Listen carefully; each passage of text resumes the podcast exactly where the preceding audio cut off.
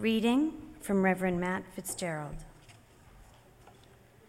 I live in a beautiful neighborhood that is crawling with rats. I see them every day.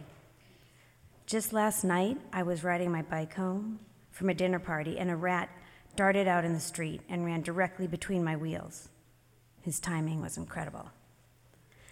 Several months ago, I was leaving the church after a late meeting, and I saw a baby rat in the alley about a yard away. I knew he wasn't a mouse because of his nasty rat tail. But still, he was kind of charming, and I thought, oh, these things aren't that bad. He's cute. Then, at that precise moment, his mother walked across my foot. She must have weighed six pounds. It was disgusting. Shortly thereafter, my church signed on to a plan that brings feral cats to rat infested neighborhoods. Rather than being euthanized, the cats live in plastic shelters behind the church. We got four of them. They're natural born hunters, an elite force. I'm so happy to have these killers at our church. They're cheaper than Orkin and far more effective. They live to destroy the rats. Our impulse toward enmity runs bone deep. It is written into us wolves and lambs, rats and cats. Whatever iteration of Cain and Abel is on the news today. We aren't designed to get along. No wonder it is so easy to imagine a fiery apocalypse. But that is not what we need. We need rats and cats to dance together, wolves and lambs to nap together, ISIS and the secular West to laugh together, me and my gun nut evangelical cousin to love each other.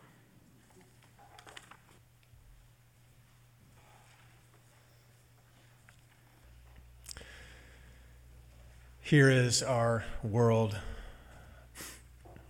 terrible and beautiful things happen all the time. Friends, keep our hearts tender and keep our eyes soft and keep our ears open to transcendent music. Because this is what we are about. We know there is no answer but to love each other. We bear witness against unnecessary destruction. And we gather here in community to practice being the person the world is calling us to be. We cannot do everything, but we can do something, and that something is never nothing. So forget our perfect offering.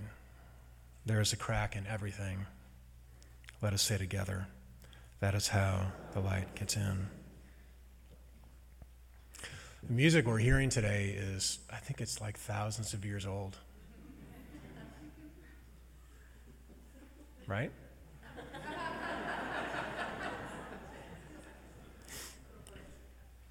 A little newer. But music, regardless of age, um, the way I think of it is it's like the oil on the hinges on the doors of our heart. And it helps us to hear things and see things and feel things that otherwise we might hang a no entry sign to. which I was thinking of is two weeks ago in my email, there came a ping from Sarah, our music magician, Sarah DeVoe, who's up front. She said, Here's the order of service we want to do on the 10th. We can take a break there and there and there, but not there because it's not easy for us to get up and down the risers or there or there. And you can fit your sermonette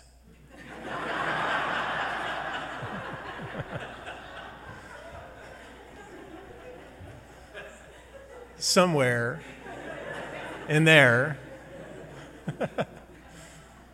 before we move on to the big finish. AKA Nathan, be brief. And she said, About your sermon,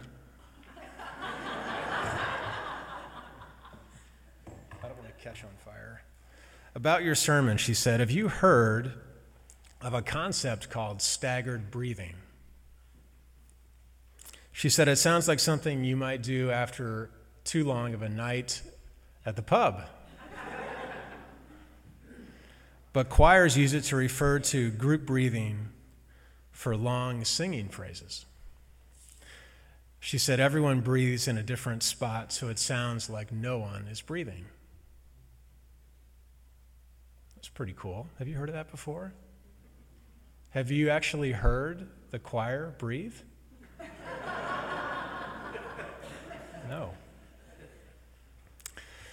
So I want to get right to the point because that's what sermonettes do. Um,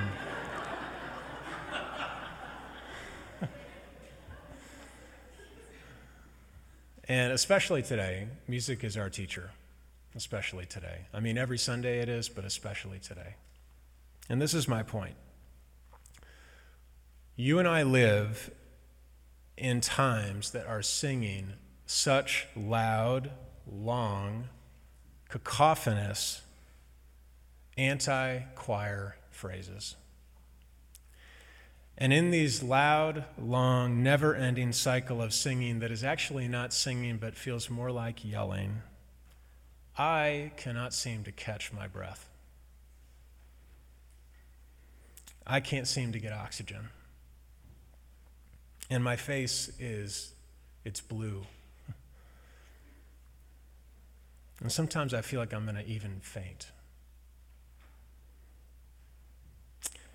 Let me tell you what it sounds like, and tell me if this is recognizable to you. Morning buzz of the smartphone tells me it's time to wake. Deep breath.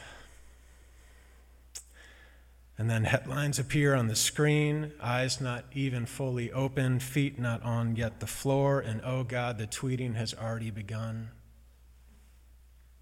And oh God, he's resigning today for sexual harassment, and him, and him, and him, and all these men who, at least on the screen or on the radio, seem so trustworthy, and LA is on fire. Take a shallow breath.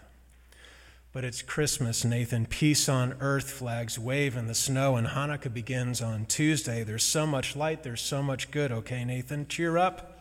Shallow breath, holiday parties, eggnog, even though I hate it presents, gifts, malls, traffic, cheer up. Life is what happens when you're in a bad mood.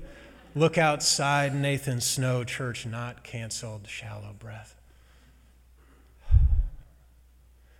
Dad says the child, Who's this Roy Moore guy? He's going to be a senator, but he was banned from the mall for watching and preying on girls, right? Jerusalem, capital of Israel, but aren't Muslims there too? And Christians? More tweets. God, people, put your phones down, shallow breath. Turn off NPR. Turn to dial 104, your 24 hour Christmas station. No breaths, only a few commercials. Perry Como, Charlie Brown, jazz, even Bob Dylan Christmas album. Get out the ugly sweaters. Put antlers on your car. Put the red nose on the hood. Of course, you look like an idiot. That is the point. Shallow breath. Another year on the horizon, 2018. Can you believe it? Sure, it feels like the apocalypse. Sure, as our reading says, rats seem like they have the run of the place and cats are on the prowl. But the light and the love shine and twinkle shallow breath. Even when you feel, you feel like that strand of lights around the tree that keeps blinking off and you have to smack it to turn on again. Even though you feel like that. Scripture says, shallow breath. Scripture says that the lion will lay with the lamb and the cats and the rats, as Jennifer read, will rejoice together. Or, in other words, shallow breath. Keep trying, Nathan feet not even on the floor. Keep going, keep hoping.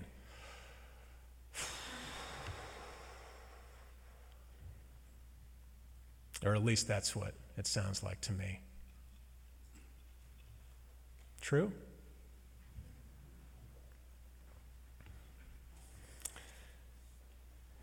And when we try to listen to all of that in our life, not to mention all the other hard things. You heard the prayers this morning. that Jessica read, all the hard things in life and the beautiful things too. You try to do that all by yourself, no wonder you get blue in the face. No wonder the oxygen in your lungs feels all expired, and your diaphragm, the tool of singers, of choirs, not, not your voice box, your diaphragm. No wonder that feels rigid and frozen. Our voices, yours and mine, gasping like our spirits for air.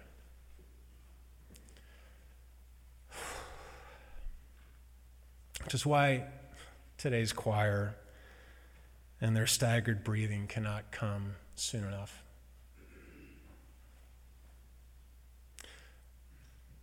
This is not a performance today. They are showing us how to take turns. And they are showing us that we need the person next to us to hold the note while we get some air. They are teaching us, they are our teachers, that we need each other to keep on singing in this loud, discordant, yelling, rambunctious, cacophonous choir that is this year, this moment, this very now.